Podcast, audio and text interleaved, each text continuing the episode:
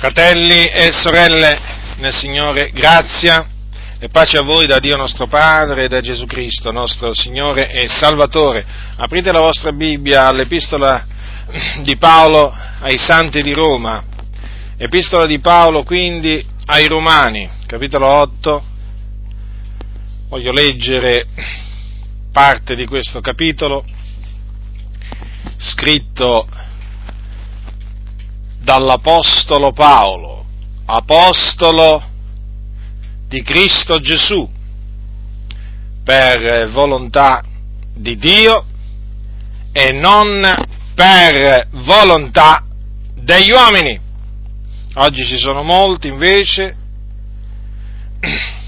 che dicono che sono questo e quest'altro, ma per volontà degli uomini e non per volontà di Dio.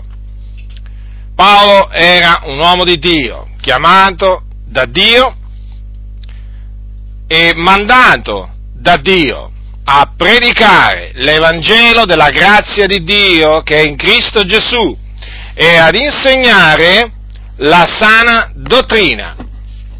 E quello che sto per leggervi appunto è una parte della sana dottrina che l'Apostolo dei Gentili insegnava ai santi di fra i gentili in Cristo Gesù, quindi questo ci riguarda direttamente, noi siamo gentili in Cristo Gesù perché abbiamo creduto in Gesù Cristo.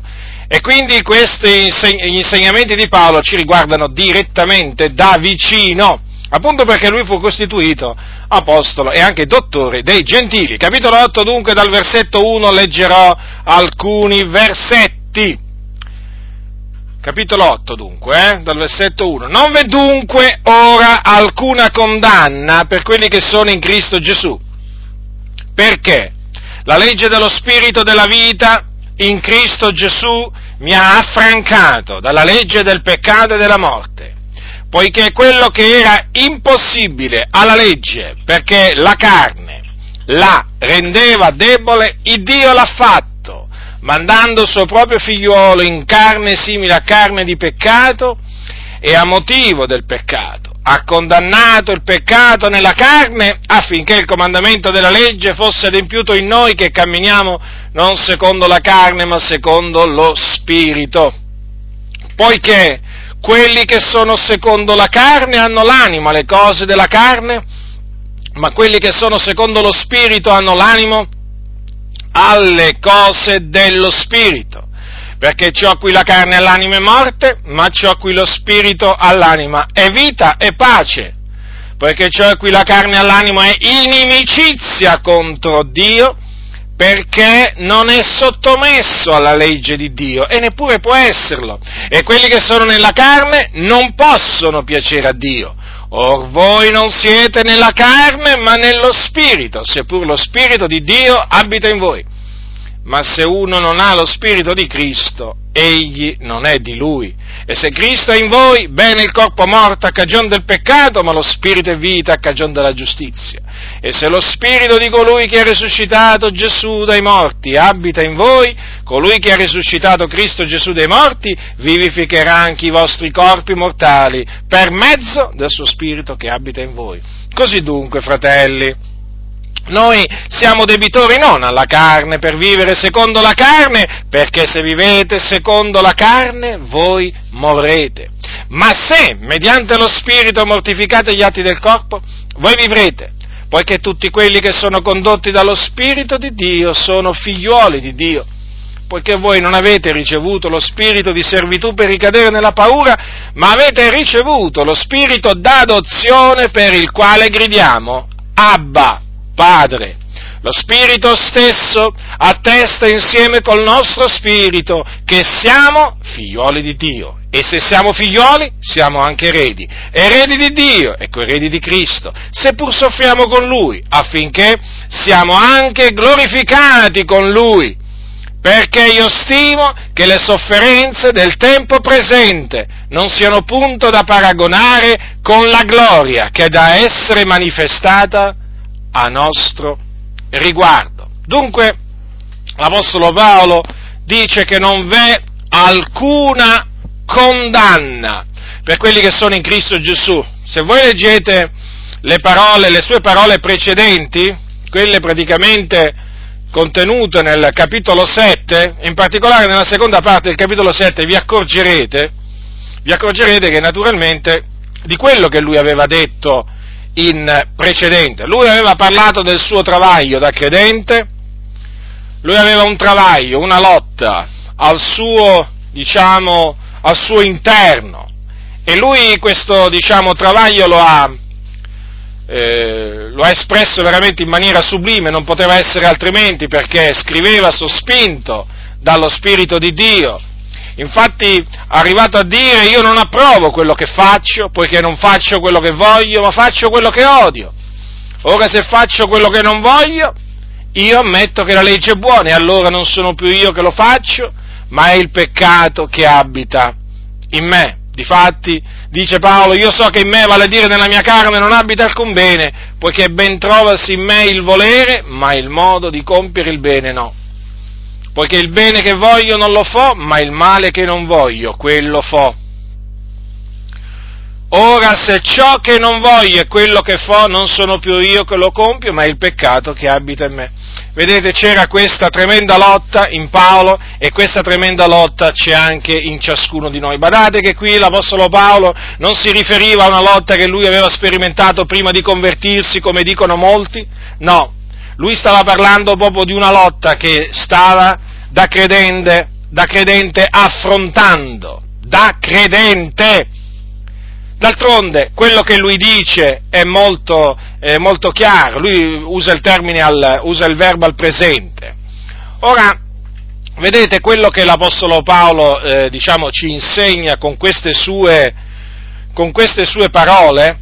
È, è, questo, che appunto in lui, in lui abitava ancora il peccato, come anche in noi, fratelli nel Signore. Difatti vedete che cosa dice se ciò che non voglio è quello che fo, non sono più io che lo compio, ma è il peccato che abita in me. Quindi vedete, noi non possiamo affermare di essere senza peccato, noi non possiamo affermare che il peccato non abita più in noi, eh, perché altrimenti cosa dovremmo dire dell'Apostolo, cosa, potremmo, cosa dovremmo dire dell'Apostolo Paolo? O, o, meglio, noi dovremmo dire che siamo superiori all'Apostolo Paolo, perché l'Apostolo Paolo diceva il peccato che abita in me, non che abitava, badate bene, lo ripeto questo perché c'è questa idea che Paolo qui parlava da non credente, no, no, no, no, qui Paolo parlava da credente di quello che gli stava succedendo da credente.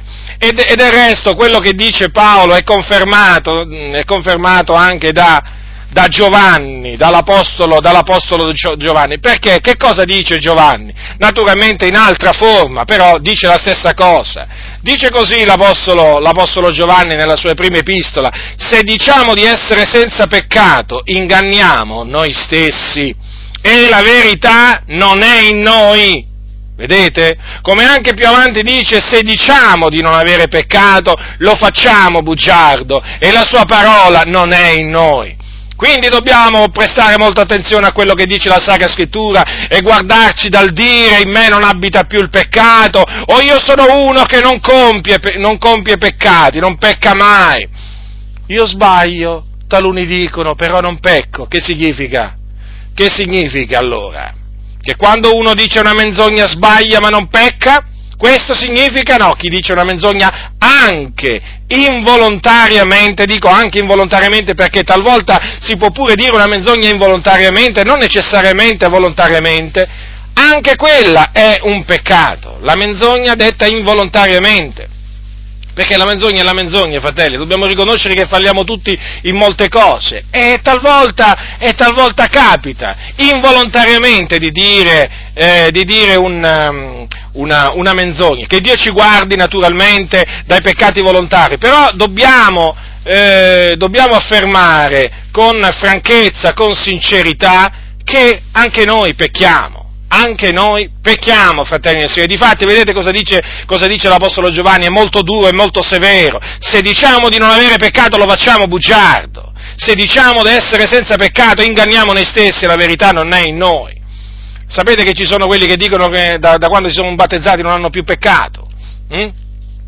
Una volta incontrai un fratello, un fratello che natura, era un fratello che naturalmente con cui ci incontravamo spesso e ci disse, sapete, ho incontrato un fratello pentecostale che mi ha detto che, ha detto che, lui, da ha, che lui da quando si è fatto battezzare non ha, eh, non ha più peccato. Eh, gli ho detto, guarda, innanzitutto è impossibile una cosa del genere, e poi digli, quando anche fosse così, sappi che lui nel momento in cui ti ha detto queste cose, se non aveva peccato prima, ha peccato proprio in quel momento. Faceva parte appunto della setta degli zaccardiani, questo, questo che gli aveva detto che non aveva, non aveva più peccato da quando da quando, stato, da quando era stato, battezzato. Loro hanno un'idea sul peccato che è tutta, che è tutta strana, che non è conforme, non è conforme alla, parola, alla, parola, di Dio. Non mi voglio dilungare, ho già confutato abbondantemente quello che dicono costoro. Comunque sappiate che insegnano una falsità e da loro bisogna, da loro bisogna guardarsi. Quindi vedete, l'Apostolo Paolo ha parlato del peccato che abitava in lui Giovanni dice che se diciamo di essere senza peccato inganniamo noi stessi, la verità non è in noi, comprendete? Dunque guardiamoci, fratelli, dal fare affermazioni presuntuose, perché sono poi peraltro affermazioni presuntuose che fanno, che fanno, vedete, Dio bugiardo, perché Dio non dice quelle cose. Dio non dice quelle cose, Dio dice quello che sta scritto praticamente, perché questa è la sua parola e se è la sua parola sia Dio riconosciuto verace, ma ogni uomo bugiardo. Quindi sia la scrittura riconosciuta verace, ma ogni uomo bugiardo. Noi dobbiamo credere a quello che sta scritto. Vi ribadisco, Gesù diceva, come leggi, che sta scritto? E io faccio ancora oggi quello che faceva Gesù, semplicemente. Come leggi, fratello, che sta scritto? Il peccato che abita in me. Ora, questo sta scritto e quindi noi, noi lo crediamo. Dunque c'era questa lotta tremenda nell'Apostolo Paolo, ma lui verso la fine di questo capitolo esclama, misero me uomo, chi mi trarrà da questo corpo di morte? Poi dice, grazie siano rese a Dio per mezzo di Gesù Cristo, nostro Signore. Vedete, questo ringraziamento è significativo perché veramente fa, fa capire veramente che Paolo era pienamente consapevole che nonostante tutto, che nonostante tutto lui era un figliuolo di Dio, era stato salvato, era stato affrancato dal peccato era stato affrancato dal peccato. E infatti questo lo conferma quando appunto poco dopo dice non v'è dunque ora alcuna condanna per quelli che sono in Cristo Gesù. Dunque vedete non c'è condanna per coloro che sono in Cristo Gesù. Questo significa, questo significa che c'è condanna invece per quelli che non sono in Cristo Gesù. E noi c'è stato un tempo che non eravamo in Cristo Gesù e in quel tempo la condanna era sopra di noi. Noi eravamo sotto condanna perché eravamo sotto condanna? Perché per natura eravamo figliuoli di ira. Cosa dice la Sacra Scrittura, sempre l'Apostolo Paolo ai Romani? Dice come, come, dunque con un solo fallo la condanna si è estesa a tutti gli uomini e quel solo fallo è, si riferisce appunto al peccato che commise il primo uomo, Adamo. Dunque tramite quel peccato che cosa è avvenuto? La condanna si è estesa a tutti gli uomini. Ecco perché noi eravamo sotto condanna quando eravamo lontani da Dio, quando appunto camminavamo secondo le concupiscenze della carne, quando seguivamo l'andazzo di questo mondo, quando eravamo eravamo ribelli, insensati, traviati, noi eravamo sotto condanna, l'ira di Dio era sopra di noi, d'altronde altrimenti non si spiegherebbe perché la scrittura dice che eravamo figlioli di ira come tutti gli altri, è per natura, certo non avrebbe senso, no? non avrebbe senso. E dunque noi eravamo sotto condanna, l'ira di Dio dimorava sopra di noi, eravamo dei condannati. Ecco, avete presente i condannati appunto che stanno in prigione? Eh? I condannati a morte? Eh, io parlo di quelli naturalmente, eh? Quelli naturalmente condannati a morte che aspettano aspettano solamente la, diciamo, la sentenza, non la sentenza perché la sentenza è stata già data, ma la pena capitale. Praticamente c'è chi aspetta che gli tagliano la testa, c'è chi aspetta che va sulla, sulla sedia elettrica, c'è chi aspetta di essere impiccato perché voi sapete che ci sono nazioni ancora oggi dove per certi crimini la legge di quella nazione, la legge penale di quella nazione prevede, prevede appunto la morte. Ecco, questi, quelli sono dei condannati, condannati a morte.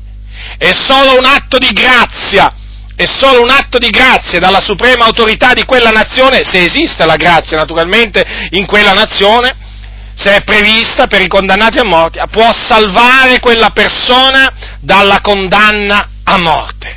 Ora vedete, noi eravamo dei condannati, condannati a che cosa? Eravamo condannati alla morte seconda alla morte seconda, perché vedete esiste una morte prima e esiste una morte seconda.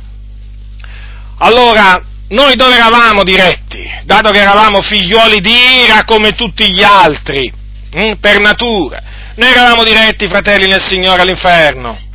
Eravamo su quella strada che mena, che mena in perdizione.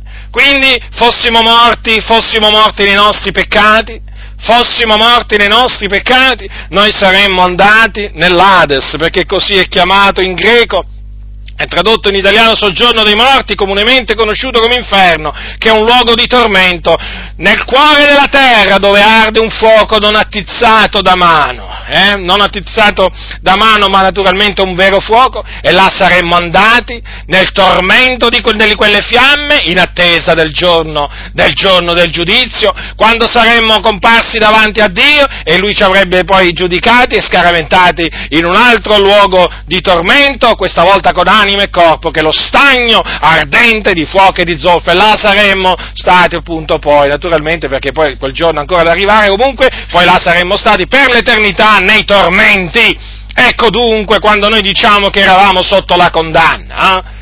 Che cosa vogliamo dire? Queste cose vanno spiegate nella maniera migliore alla fratellanza affinché sappiano apprezzare quello che noi abbiamo ricevuto, quello che noi oggi siamo, perché bisogna spiegare molto bene che cosa eravamo per apprezzare quello che siamo. Perché se tu, se tu non sai che cosa eri prima di convertirti, come puoi apprezzare quello che sei adesso? Se tu non sai dove stavi andando prima di convertirti, o meglio che prima che il Signore ti convertisse, come potrai, come potrai apprezzare? Come potrai apprezzare quello che veramente sei adesso? Eh? Come potrai? Non potrai apprezzarlo. Devi essere consapevole di quello che eri prima e di quello che ti aspettava prima, appunto quando non eri in Cristo Gesù. E noi eravamo condannati, condannati! Non meritavamo nulla dal Signore, assolutamente nulla. Meritavamo di andare in perdizione, questo è quello che meritavamo dal Signore. Ma non meritavamo nessun beneficio, non meritavamo nessuna grazia, perché eravamo indegni, indegni, eravamo dei peccatori eravamo dei ribelli, eravamo nemici di Dio. Questo è quello che dice la Sacra Scrittura. Però vedete cosa dice anche la Sacra Scrittura?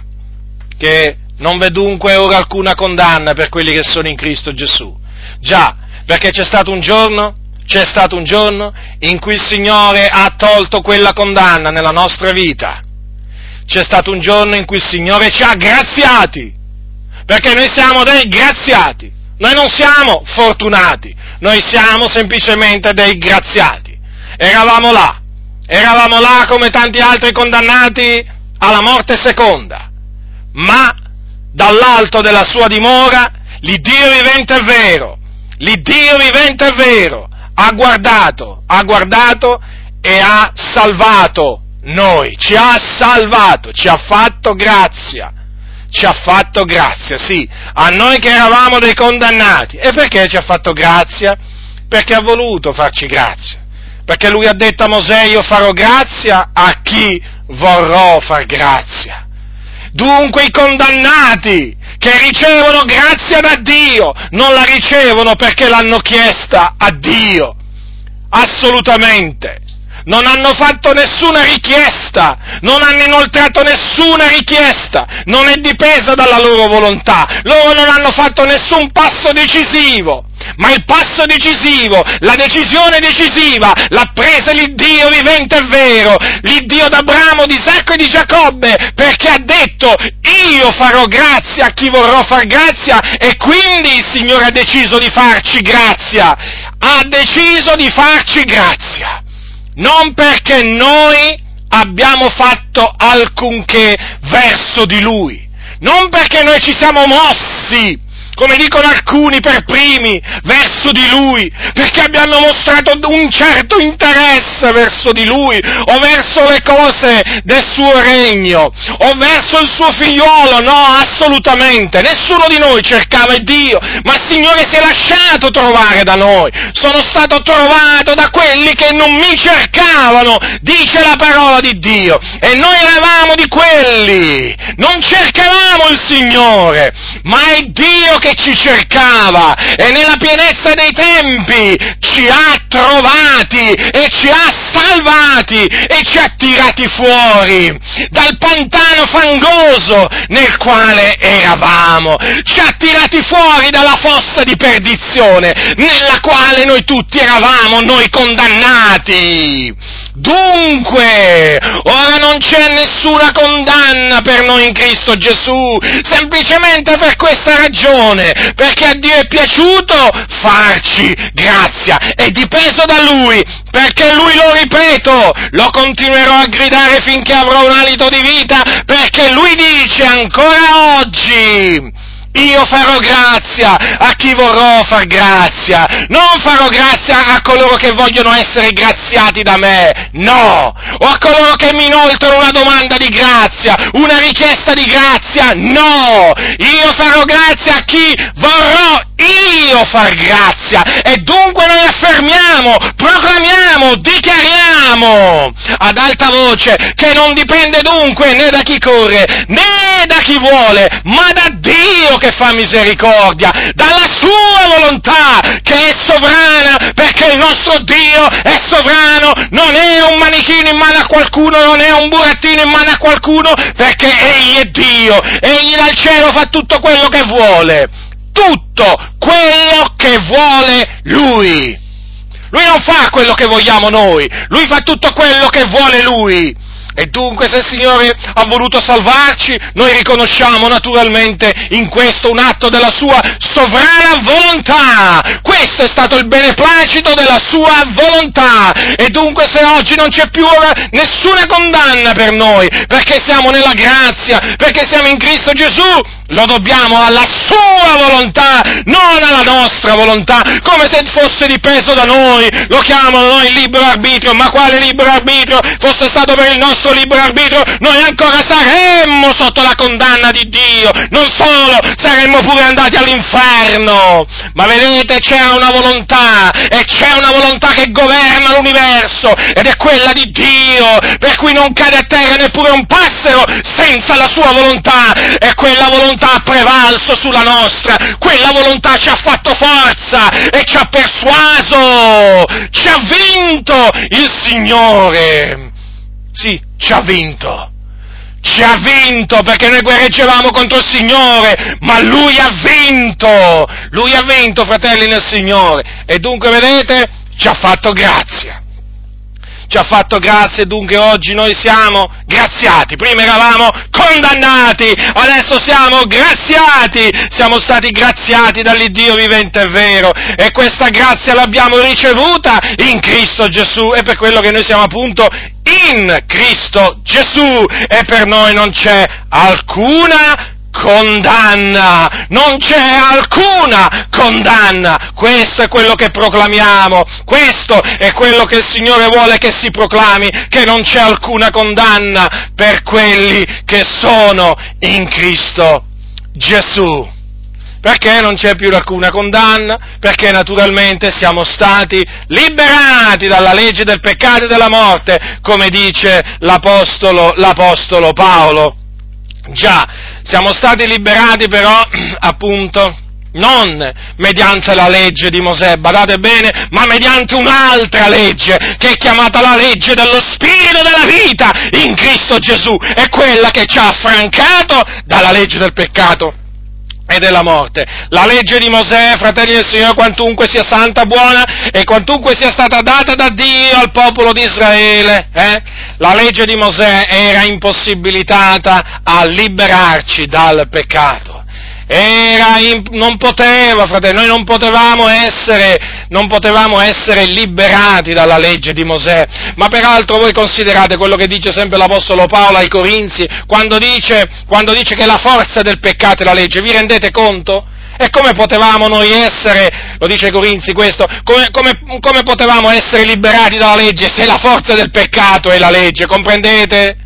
E dunque la legge di Mosè non ci poteva liberare dal peccato perché non era stata data per liberare l'uomo dal peccato, ma per far conoscere all'uomo il peccato, per farglielo conoscere, per farglielo conoscere. Infatti la conoscenza del peccato è venuta mediante la legge. E non solo, dice sempre la scrittura che la legge è intervenuta affinché il fallo abbondasse, quindi affinché i peccati moltiplicassero e quindi la legge non ci poteva liberare dal dominio del peccato, perché proprio in virtù del fatto che noi eravamo sotto il dominio del peccato, che eravamo sotto, sotto, la, condanna, sotto la condanna divina.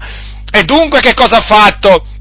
Che cosa ha fatto il Signore Dio? Ha mandato il suo unigenito figliolo, ha mandato Gesù Cristo, il suo figliolo appunto, il suo figliolo unigenito, che era presso di lui, presso di lui, eh?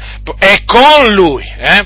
da sempre, da sempre, perché il figliuolo non ha mai avuto un principio. Il figliuolo di Dio è coeterno con l'Iddio e Padre suo. Dunque, nella pienezza dei tempi, che cosa ha fatto il Dio? Ha mandato il suo figliuolo il suo unigenito figliolo, quindi non ha risparmiato il suo unico figliolo. E come l'ha mandato? In carne simile a carne di peccato, certo, perché? Perché Gesù assunse la natura umana, la nostra natura, non una natura angelica assolutamente, ma una natura umana, come dice lo scrittore come dice lo scrittore agli ebrei, dice che lui ha partecipato, similmente partecipato, a che cosa? Al sangue e alla carne. Dunque Gesù aveva, il figliolo aveva, quando appunto venne in questo mondo, un vero corpo di carne e ossa, naturalmente con del sangue.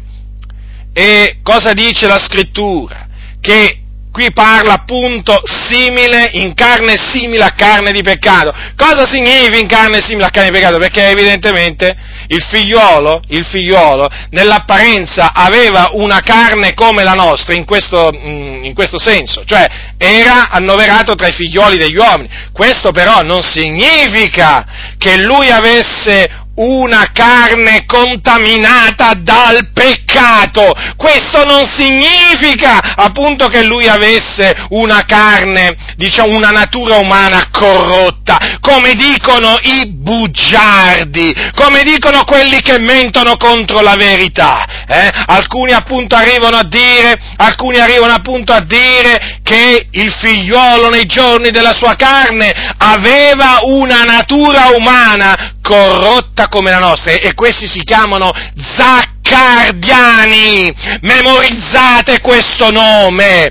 Loro magari non vogliono che si chiamino zaccardiani, comunque appunto sono, coloro, sono dei pentecostali che hanno dato retta alle menzogne di un certo Zaccardi. Eh? Sono diciamo in alcune diciamo, comunità qui in Italia sono un po' più di un migliaio e voglio che sappiate, anzi lo sapete già ma ve lo ricordo, costoro insegnano che il figliuolo nei giorni della sua carne aveva una natura umana corrotta, costoro mentono contro la verità e si devono ravvedere. E voi zaccardiani che mi ascoltate vi dovete vergognare di aver insegnato queste menzogne in tutti questi anni e vi dovete ravvedere al pari di tutti quelli che insegnano menzogne contro il nostro Signore Gesù Cristo e voi veramente se non vi ravvedete porterete de, la pena della vostra iniquità, perché non è ammissibile, è inconcepibile che si insegnino queste cose in mezzo alla Chiesa dell'Iddio vivente. Il figliuolo nacque con una natura umana pura, immacolata, senza peccato, perché fu generato dallo Spirito Santo e quindi è evidente che lui venne in carne simile a carne di peccato, ma non aveva nessuna carne, appunto, corrotta come la nostra. La sua carne era pura, immacolata, per fare un esempio, era come la carne di Adamo, quando appunto il Signore lo creò. Avete compreso allora? Avete compreso? Cioè in questo senso, che appunto nella sua carne non abitava nessun, alcun peccato, ecco, in questo senso. Per farvi un esempio, perché qualcuno potrebbe dire, vabbè ma c'è stato mai, ha mai vissuto un uomo sulla terra senza peccato? Certamente Adamo ha vissuto senza peccato, peccato fino a che non ha peccato, perché poi nel momento che ha peccato il peccato è entrato in lui. Ecco, per fare un esempio, appunto, per spiegare la natura umana perfetta del figliolo, ecco, diciamo, in, ho, ho, fatto, diciamo, questo, questo paragone. E l'ha mandato in carne simile a carne di peccato a motivo del peccato. Vedete dunque?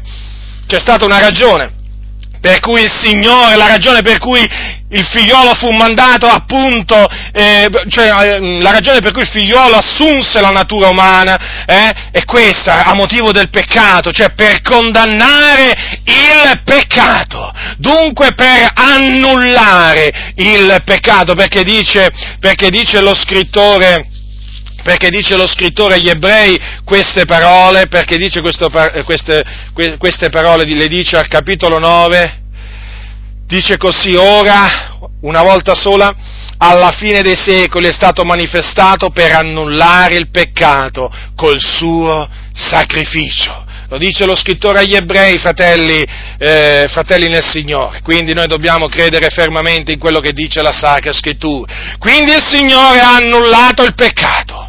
Sì, ecco perché, fratelli nel Signore, noi non siamo più schiavi del peccato, perché lui ha annullato il potere che aveva il peccato sulla nostra vita e quindi ci ha affrancati dal peccato.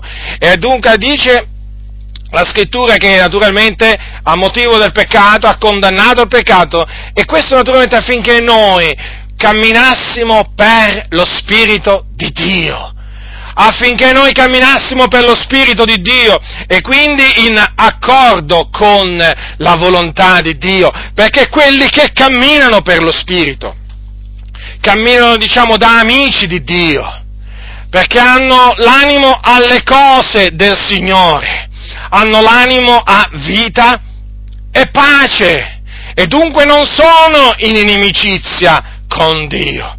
Comprendete dunque perché appunto lo Spirito di Dio che è venuto a dimorare in coloro che sono in Cristo Gesù li guida a camminare per lo Spirito, quindi ad adempiere i desideri dello Spirito e quindi ad evitare di adempiere i desideri della carne. No? Dice camminate per lo Spirito dice e non adempirete, ecco dice Paolo ai, ai Galati, quando dice l'Apostolo Paolo queste parole al capitolo capitolo 5, versetto 16, or io dico, camminate per lo Spirito e non adempirete i desideri della carne. Dunque, eh, vedete che cosa ha fatto il Signore nella sua, veramente, nel, nella sua sapienza, nella sua sapienza infinita. Vedete il piano della salvezza veramente ehm, ideato, ideato da Dio. Vedete, aveva lo scopo appunto di farci camminare per lo Spirito, perché noi camminavamo prima secondo la carne, fratelli. Infatti avevamo l'animo alle cose della carne, noi non avevamo l'animo, un giorno noi non avevamo l'animo alle cose dello Spirito, avevamo l'animo alle cose della carne, ma vedete, da quando appunto il Signore ci ha graziati, che cosa è avvenuto? Che essendo che lo Spirito di Dio, il Signore l'ha mandato nei nostri cuori, allora appunto adesso noi siamo in grado, per la grazia di Dio, di camminare per lo Spirito, di camminare per lo Spirito e quindi di, desi, di, di appunto, di avere l'animo di avere l'animo a ciò a cui lo Spirito ha l'animo, che è vita e pace, vita, eh, non morte, vita, perché chiaramente lo Spirito ci guida, ci guida per sentieri, per sentieri di vita, lo Spirito ci spinge ad osservare la parola di vita e quindi naturalmente dall'osservanza della parola di Dio noi riceviamo beatitudine, felicità, beati veramente quelli che camminano per i sentieri diritti, per i sentieri di giustizia. E si cammina per questi sentieri solamente per lo Spirito, perché lo Spirito è la verità e ti guida nella verità, ti guida non per sentieri di menzogna, ma ti guida per sentieri di verità.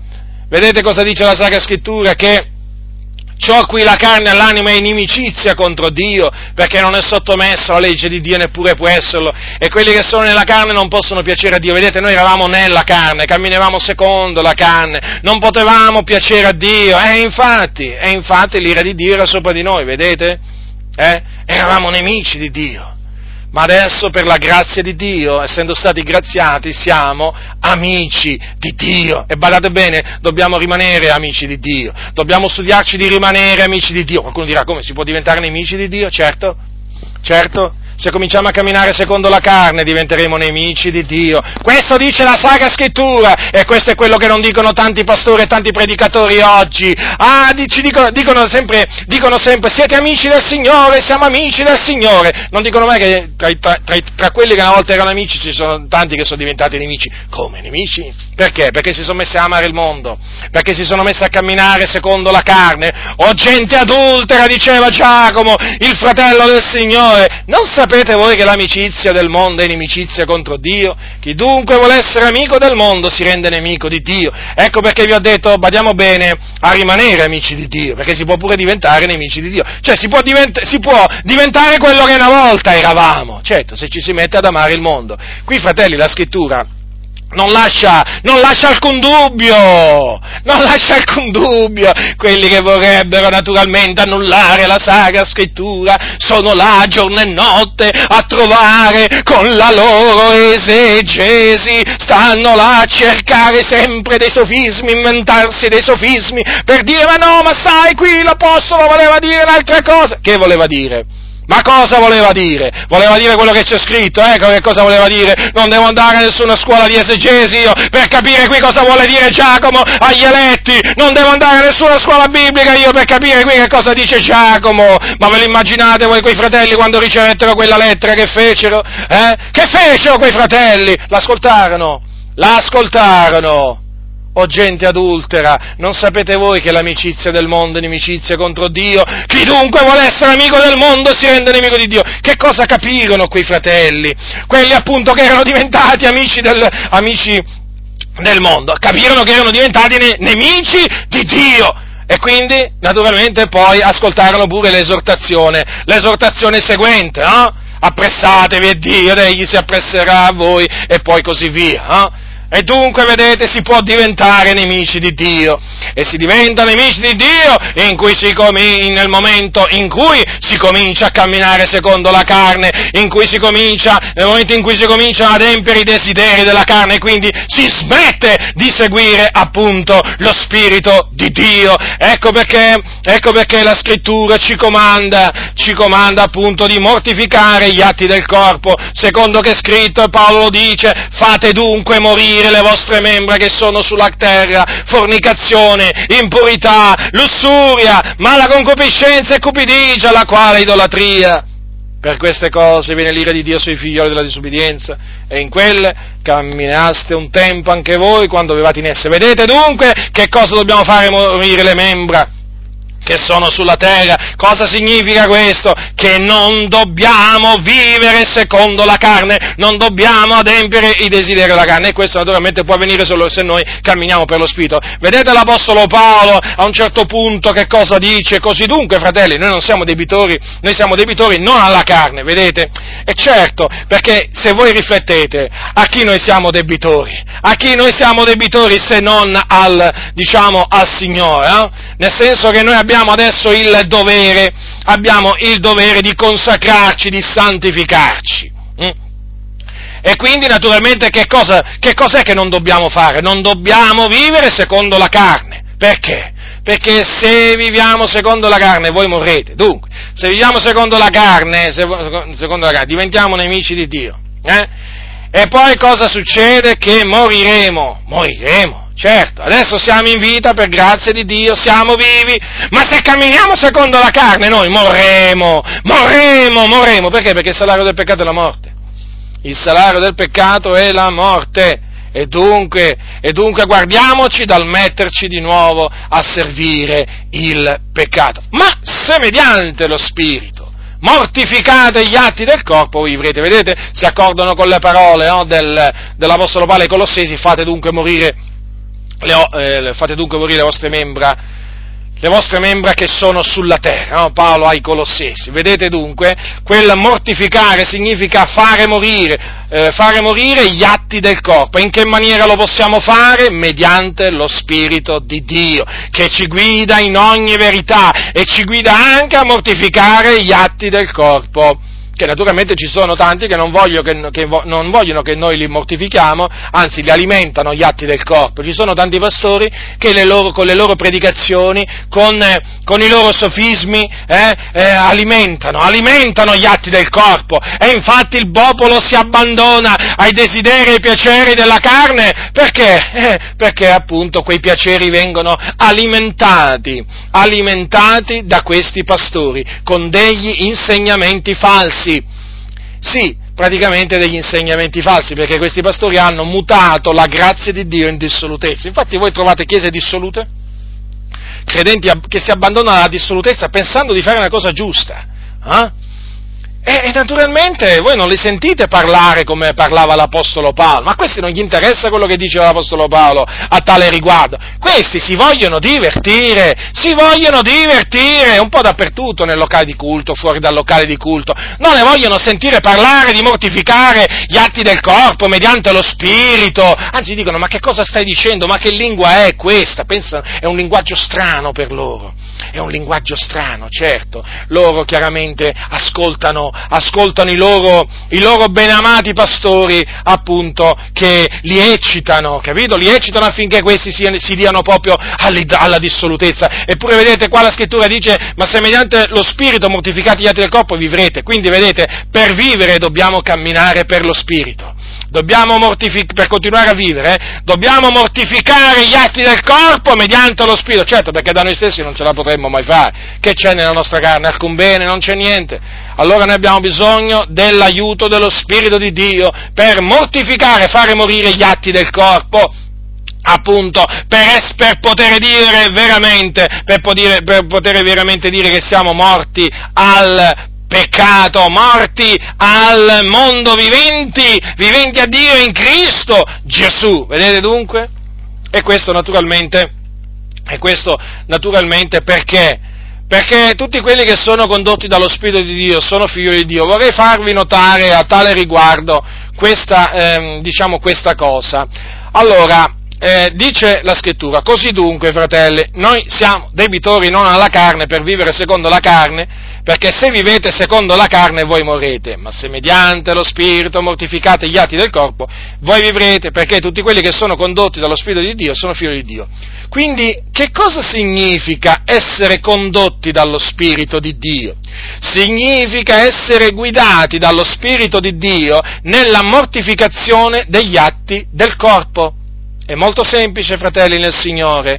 Certo, sono quelli che sono condotti dallo Spirito di Dio che mortificano gli atti, gli atti del corpo. E questi appunto sono figli di Dio perché sono condotti dallo Spirito di Dio, dallo Spirito di Dio che è in loro. E naturalmente è lo Spirito che attesta, lo Spirito Santo, che attesta col nostro spirito, perché è sempre questo stesso spirito, questo spirito, che siamo figlioli di Dio. Non è uno spirito di servitù che fa ricadere nella paura, ma è appunto lo Spirito Santo, lo Spirito Santo che ha, ci, ha reso, ci ha reso liberi e quindi appunto che ci attesta che noi siamo liberi nel Signore. Naturalmente non siamo liberi di fare quello che ci pare e piace, tanto è vero che l'Apostolo Paolo ci, ci esorta a non fare della libertà un'occasione, un'occasione alla carne. Dunque, vedete, fratelli nel Signore, noi abbiamo ricevuto lo Spirito di Dio, che è chiamato anche lo Spirito d'adozione perché noi siamo stati adottati da Dio come Suoi figlioli in Cristo, in Cristo Gesù. E mediante appunto questo Spirito, dato che è uno spirito, lo Spirito d'adozione, noi possiamo gridare Abba Padre, ecco perché possiamo chiamare Dio Dio nostro Padre. Perché dentro di noi c'è lo Spirito che grida Abba Padre, vedete questo questo versetto ai Galati, diciamo, questo concetto è espresso in maniera un po' diversa, perché dice, perché mentre qui c'è scritto per il quale gridiamo Abba Padre, quindi siamo noi a gridare Abba Padre, ascoltate quindi cosa dice ai Galati, e perché siete figlioli di Dio, e perché siete figlioli, Dio ha mandato lo spirito del suo figliolo nei nostri cuori che grida Abba Padre. Vedete? È qui lo spirito che grida Abba Padre, quando noi gridiamo Abba Padre, lo, siamo noi e anche lo spirito. Praticamente si può dire, si può dire ambedue la, eh, le cose, si possono dire ambedue le cose. Allora perché appunto questo spirito, che è lo spirito di Dio, lo spirito della verità, ho chiamato anche lo spirito di Gesù, attesta insieme col nostro spirito che siamo figlioli di Dio. Eh? Quando ci sono dei momenti in cui, diciamo, eh, mi è balenato per, per, la mente, diciamo, mi sono fatto questa domanda, ma io come faccio a dire di essere un figlio di Dio? Qualcuno dirà, ma come? Che domande ti fai? Diciamo, naturalmente, per, diciamo, mi faccio la domanda per cercare la risposta nella parola di Dio, no? È buono farsi, diciamo, diciamo, fare così, naturalmente cercando sempre la risposta nella parola di Dio. E allora mi vengono in mente queste parole, eh? che appunto lo Spirito stesso attesta insieme col nostro Spirito che siamo figli di Dio. Quindi ci sono due Spiriti che attestano la stessa cosa. Allora, lo Spirito di Dio, quindi la terza persona della divinità, lo Spirito di Dio, eh? chiamato anche lo Spirito Santo, e poi c'è il nostro Spirito? Il nostro Spirito, quello stesso Spirito poi che appunto Dio ci ha dato e che ritornerà a Dio quando naturalmente ci dipartiremo dal corpo. Allora, lo Spirito stesso, dice Paolo, attesta insieme col nostro Spirito che siamo i figli di Dio. Vedete, attestano tutte e due la stessa cosa. Quindi allora tu naturalmente ti metti davanti al Signore eh, e esamini te stesso, esamini te stesso, per vedere, appunto, sentire che cosa ti attesta lo Spirito di Dio che è in te, assieme al tuo Spirito. Se sei in Cristo Gesù, ti attesta che sei un figliolo di Dio, perché hai lo spirito di Dio. Perché dice l'Apostolo Paolo, se uno non ha lo spirito, dice così, che se uno non ha lo spirito di Cristo, egli non è di lui. Lo ricordate queste parole? Se uno non ha lo spirito di Cristo, egli non è di lui. Ecco perché dunque noi siamo del Signore, ci sentiamo del Signore, ci sentiamo di appartenere a Lui, ci sentiamo di essere Suoi figlioli non per un atto di presunzione, ma perché lo Spirito che Lui ha mandato nei nostri cuori attesta insieme col nostro Spirito che noi siamo Suoi figlioli, figlioli dell'Iddio vivente, fratelli nel Signore, figlioli di Dio. Rendetevi conto che cosa siamo? Siamo figlioli di Dio, per la grazia di Dio, quindi per la volontà di Dio, perché appunto voi sapete che la scrittura dice che egli ci ha generati, dice, dice Giacomo, egli ci ha di sua volontà generati, mediante la parola di verità, affinché siamo in certo modo le primizie delle sue creature. Quindi, figlioli di Dio, perché? Perché egli, il Padre, ci ha generati. Beh, su questo siamo tutti d'accordo, alcuni dicono, però il disaccordo nasce appunto quando mettiamo enfasi sulle parole di Giacomo di sua volontà. E allora lì naturalmente, fratelli, voi sapete che cosa succede? Succede che costoro cambiano veramente il colore della faccia, il sangue gli va alla testa, gli tirano, le, le, le, gli occhi sembra che gli escono fuori dalle orbite, perché non vogliono sentire, non vogliono sentirlo che noi siamo diventati figliuoli di Dio per la volontà di Dio, ma noi fino a che vivremo sulla faccia della terra lo grideremo alle orecchie veramente degli ubbidienti e alle orecchie dei disubbidienti. Dio ci ha di sua volontà generati mediante la parola di verità. Lui ci ha generati. Perché? Perché ha voluto generarci. D'altronde, come dico spesso, ma noi la prima volta che siamo venuti in questo mondo, ma per la volontà di chi ci siamo venuti in questo mondo? Per la nostra volontà forse? Per la nostra volontà? No, ma per una, un'altra volontà, no? Eh, questa è la volontà di Dio che noi diciamo ci ha fatto venire in questo mondo e anche su questo siamo d'accordo. Eh? Però poi, quando appunto si arriva alla nuova nascita, noi diciamo, ma allora se la prima nascita è dipesa dalla volontà di Dio, perché la seconda nascita deve essere dipesa da noi? E difatti la scrittura dice che la, la, nuova nascita, la rinascita, è dipesa da Dio, dalla sua volontà. E quindi, fratello, ti reco la buona notizia, sorella, ti reco la buona notizia, tu che frequenti queste chiese, diciamo, parenti appunto di Arminio, eh, quelle che dicono praticamente, diciamo, sono apparentate, no? Apparentate appunto con, con Arminio, usiamo questa espressione, eh, che dicono che il destino te lo sei creato da te, ti do la buona notizia che non è così Perché? Perché tu sei, stata, sei stato generato, sei stata generata per la volontà di Dio e non per la tua volontà. In altre parole, non è dipeso da te diventare figliolo di Dio, è dipeso dal Signore. Già è dipeso dal Signore. Quindi considera questa cosa, mettiti in ginocchio, chiedi perdono al Signore per le tante volte che hai detto è dipeso da me, è dipeso da me, è dipeso da me, ho voluto io, ho voluto io, ho voluto io. Chiedi perdono al Signore e comincia a dire al Signore, Signore riconosco, riconosco che sei tu che di tua volontà mi hai generato mediante la parola di verità e mi hai quindi voluto fare un tuo figliolo. E da ora, da ora in avanti non voglio più ascoltare le menzogne di quelli che dicono è dipeso da te, è dipeso da te, tu hai fatto il primo passo, tu qui, tu là e si sono dimenticati appunto si sono dimenticati dell'Iddio che ha fatto il cielo e la terra e che regna sovrano. Quindi vedete, noi siamo figlioli di Dio per la volontà di Dio, per la volontà di Dio. Infatti noi non siamo nati da volontà di carne né da volontà d'uomo, ma siamo nati da Dio. Ricordatevi appunto il paragone con la prima, con la prima nascita, eh? è venuta per volontà di Dio e quindi anche la seconda. State tranquilli, è biblico affermatelo con franchezza, anche la seconda nascita è avvenuta per volontà di Dio, questa è la nuova nascita, la nuova nascita, quella di cui parlò Gesù a Nicodemo, è la nuova nascita che appunto che permette di entrare nel regno, nel regno di Dio, senza la nuova nascita non si può entrare nel regno di Dio, senza la nuova nascita si va all'inferno. Allora, ecco dunque, fratelli nel Signore, che nel sapere di essere figli di Dio dobbiamo veramente rallegrarci, glorificare il Signore, esaltarlo, celebrarlo perché veramente il Signore ha fatto cose grandi per noi, eh? noi siamo nella gioia perché ha fatto cose grandi, mica cose da poco, eh?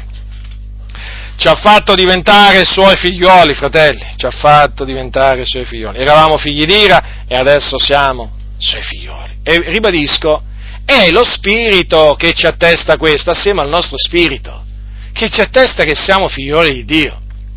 Non è una cosa meravigliosa questa? Non è una cosa meravigliosa sapere che quando diciamo Abba Padre è lo Spirito che grida Abba Padre? Certo che lo è. E dunque, se siamo figlioli, siamo anche eredi. E certo, è certo, se siamo figlioli siamo anche eredi. Eredi? Eredi di Dio, coeredi di Cristo. Quindi, se siamo eredi c'è un'eredità se siamo eredi, se siamo degli eredi, no? Evidentemente, se tu vieni costituito erede di qualche cosa, evidentemente sei depositario, destinatario di un'eredità. E anche noi, fratelli nel Signore, siamo destinatari di un'eredità, un'eredità meravigliosa, fratelli. Perché vedete cosa dice? Eredi di Dio e coeredi di Cristo, coeredi, coeredi, quindi assieme a Cristo siamo eredi. Eredi di che cosa? Allora, cosa dice la Sacra Scrittura? Come leggi che sta scritto?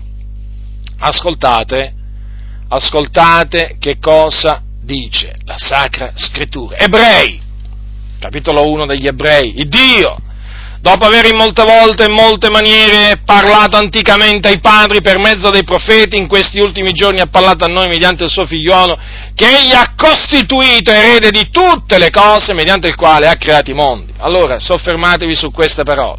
Il Dio ha costituito il suo figliolo erede di tutte le cose. Ecco di che cosa siamo stati fatti eredi, di tutte le cose. Di tutte le cose, fratelli, di tutte le cose. E difatti è per questa ragione che l'Apostolo Paolo diceva ai santi di Corinto, ascoltate, dice così, nessuno dunque, sapete che nella chiesa di Corinto c'erano quelli che dicevano io sono di Paolo, io di Cefa, eh, e Paolo sapete che li ammonisse veramente per questo, eh? li ammonisse veramente. E gli ha detto a un certo punto, nessuno dunque si glori degli uomini perché ogni cosa è vostra. Vedete? Ogni cosa è vostra. Attenzione, eh, a non cadere nell'errore di dire che anche Gesù è nostro. Eh? Nel senso, aspettate, che vi spiego. eh, la Bibbia dice che noi siamo di Cristo e Cristo è di Dio. Eh? Cristo appartiene a Dio, è il figliolo di Dio. Allora non è che possiamo cominciare a dire Cristo appartiene a me, eh, non è una nostra proprietà particolare Gesù. Noi siamo la proprietà particolare di Cristo, ma non è il contrario. Eh? Attenzione, fratelli, attenzione, purtroppo, sapete, no?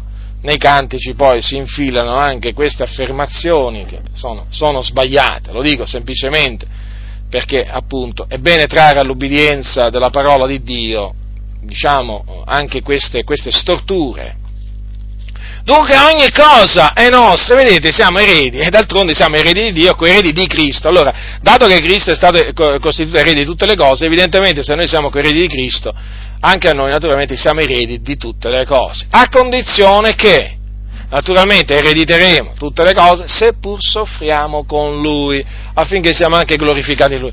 Vedete, fratelli nel Signore, qui l'Apostolo parla di sofferenze, le sofferenze che del tempo presente, quelle che aspettano ogni cristiano. Ogni figliolo di Dio è destinato a soffrire, è stato destinato a soffrire con Cristo. Vedete, seppur soffriamo con Lui. Però vedete, certamente noi sappiamo che dobbiamo soffrire e talvolta, sapete, si soffre, talvolta, spesso, Talvolta si soffre non solo per mano di quelli di fuori, ma anche di quelli di dentro, o meglio di alcuni di quelli di dentro. Si soffre, ma noi siamo stati destinati a questo. Si soffre a motivo di giustizia, a motivo della verità. Ma questo è necessario. Però sapete, quantunque sappiamo che dobbiamo soffrire, che soffriremo finché avremo un alito di vita, noi abbiamo anche la certezza che un giorno saremo glorificati col Signore e saremo glorificati col Signore, fratelli. Ci sarà una gloria che Dio manifesterà verso di noi, appunto perché saremo glorificati con Cristo. E allora sapete, quando si soffre, bisogna considerare non solo, diciamo, il presente, ma direi soprattutto il futuro perché il presente è un presente di sofferenza, il futuro è un futuro glorioso di gloria, tanto che dice l'Apostolo Paolo che le sofferenze del tempo presente non sono punto da paragonare con la gloria che da essere manifestata a nostro riguardo. Considerate, eh, prendete le sofferenze no? che uno può, diciamo, patisce a motivo di Cristo, anche le peggiori sofferenze. Paolo dice Paolo dice che era, stimava appunto le sofferenze di un presente che non erano appunto da paragonare con la gloria che deve essere manifestata a nostro riguardo. Ma vi rendete conto, fratelli del Signore, allora la gloria, che gloria che deve essere manifestata a nostro riguardo? Ma una gloria grandiosa! Eh, se appunto le, tutte le sofferenze che noi patiamo sulla terra non sono appunto da paragonare con questa gloria. E questo naturalmente ci deve, ci deve riempire di forza, di coraggio, di consolazione, sapere che come adesso soffriamo col Signore, così anche un giorno saremo glorificati con il Signore. E quindi lo vedremo come Egli è. E quindi godremo una gioia ineffabile e gloriosa lassù veramente nei cieli, veramente vedremo gli angeli, considerate voi questo naturalmente tra la morte e la resurrezione, eh? vedremo gli angeli, miriadi di angeli, fratelli nel Signore, godremo pace perfetta in cielo, riposo perfetto.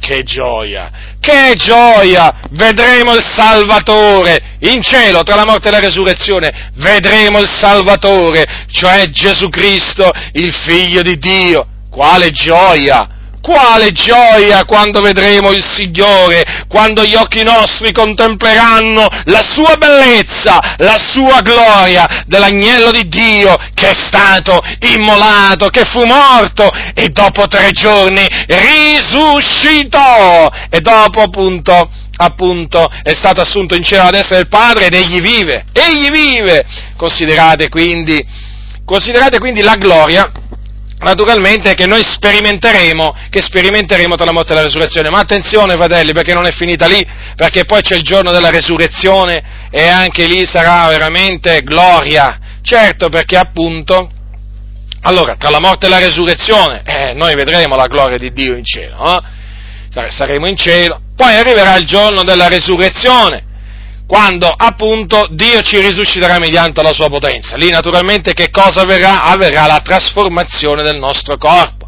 Da debole diventerà potente, mm? da ignobile eh, diventerà glorioso. E poi da mortale diventerà immortale, da, da corruttibile diventerà incorruttibile. Quindi in quel giorno, in quel giorno, il nostro corpo, il nostro corpo sarà trasformato dalla potenza di Dio e reso conforme al corpo glorioso di Gesù Cristo. Vedete che gloria che ci sarà manifestata nei nostri riguardi in quel giorno?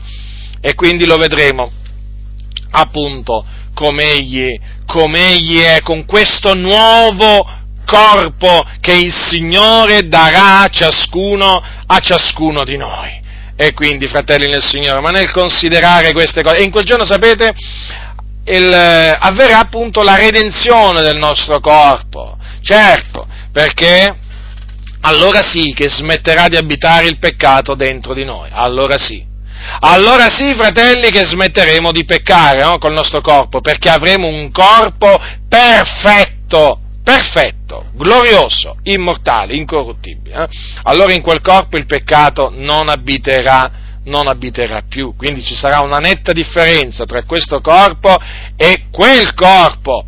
Vedete dunque, fratelli, consideriamo dunque, consideriamo, fratelli, il giorno in cui, certamente dobbiamo considerare il giorno in cui ci dipartiremo dal corpo, andremo, andremo col Signore, perché veramente, voglio dire, vedremo la gloria del Signore, eh, diciamo, eh, in cielo c'è la gloria di Dio, fratelli, però consideriamo, consideriamo soprattutto il giorno poi in cui appunto eh, avverrà la resurrezione, avverrà la resurrezione dei morti in Cristo e eh, la, trasformazione, la trasformazione del nostro corpo, perché quello è il giorno della redenzione, della piena redenzione, il giorno della redenzione del nostro corpo, perché in quel giorno appunto eh, sarà liberato il nostro, il nostro corpo, finalmente sarà liberato veramente. E qui sarà salvato, ecco, sarà redento. Infatti è chiamata la piena redenzione, si compirà in quel giorno. Fratelli, che dire? Eh, che dire? Cioè, dinanzi a queste cose, non, diciamo, che, che, si deve dire? Ringraziamo il Signore, esaltiamo il Signore, colui che, colui che ci ha generati di sua volontà affinché, mediante la parola di verità, affinché fossimo in certo modo le primizie delle sue creature. Fratelli, non rimane altro che glorificare Dio con la nostra bocca, ma anche glorificarlo col nostro corpo, perché il nostro corpo è proprietà del Signore è un corpo quindi che va conservato in santità ed onore. Ecco perché, fratelli, la scrittura ci comanda, ci comanda di camminare per lo Spirito, cioè di mortificare gli atti del corpo mediante lo Spirito. Guai a noi se, ci, se cominciassimo invece ad abbandonarci alla dissolutezza, eh? se noi invece di mortificare gli atti del corpo invece, invece li eccitiamo e ci abbandoniamo alle concupiscenze carnali in cui camminavamo prima di convertirci. Guai a noi, fratelli e signori, perché morremo, morremo se facciamo così. Invece, se facciamo, se, facciamo, se mortifichiamo gli atti del nostro corpo mediante lo Spirito, allora vivremo. E noi vogliamo vivere, fratelli nel Signore. Noi vogliamo vivere, vogliamo vivere con il Signore e per il Signore. Mm? Poi, una volta morti, vogliamo continuare a vivere con il Signore. E dunque, in attesa del giorno, in attesa di quel glorioso giorno che è il giorno del Signore, quando appunto Dio manifesterà la sua gloria ai nostri guardi, e allora veramente ci dimenticheremo le sofferenze del tempo, del tempo presente, perché adesso chiaramente Adesso non ce ne possiamo dimenticare le sofferenze, anzi ce l'abbiamo un po' sempre davanti, però in quel giorno poi, fratelli nel Signore, le cose di prima poi non saranno, non saranno, non saranno più. veramente il Signore farà una cosa nuova, ci darà un corpo, ci darà un corpo nuovo. Allora, quindi in attesa di quel giorno, fratelli, camminiamo per lo Spirito, quindi adempiendo i desideri dello Spirito, per piacere a colui che ci ha graziati, che ci ha graziati, che ci ha fatto diventare dei graziati da che eravamo condannati ci ha fatto diventare graziati perché ha voluto farci grazia. Onoriamo il Signore. Dunque lo ripeto, glorifichiamo il Dio con la nostra bocca, ma anche col nostro, col nostro quindi non, con, la, con le parole, ma anche con il nostro corpo, con atti concreti, perché il Signore è degno di essere glorificato e deve essere glorificato deve essere glorificato, Signore, lo dobbiamo glorificare nel nostro corpo o con il nostro corpo. Dunque, fratelli, comportante questa breve parola di esortazione che vi ho rivolto affinché veramente possiate camminare in modo degno di colui che vi ha chiamati dalle tenebre alla sua meravigliosa luce. Veramente è colui che vi ha chiamati veramente ad ottenere, ad ottenere la gloria, la gloria eterna in Cristo, in Cristo Gesù. La grazia del Signore nostro Gesù Cristo sia con tutti coloro che lo amano con purità incorrotta.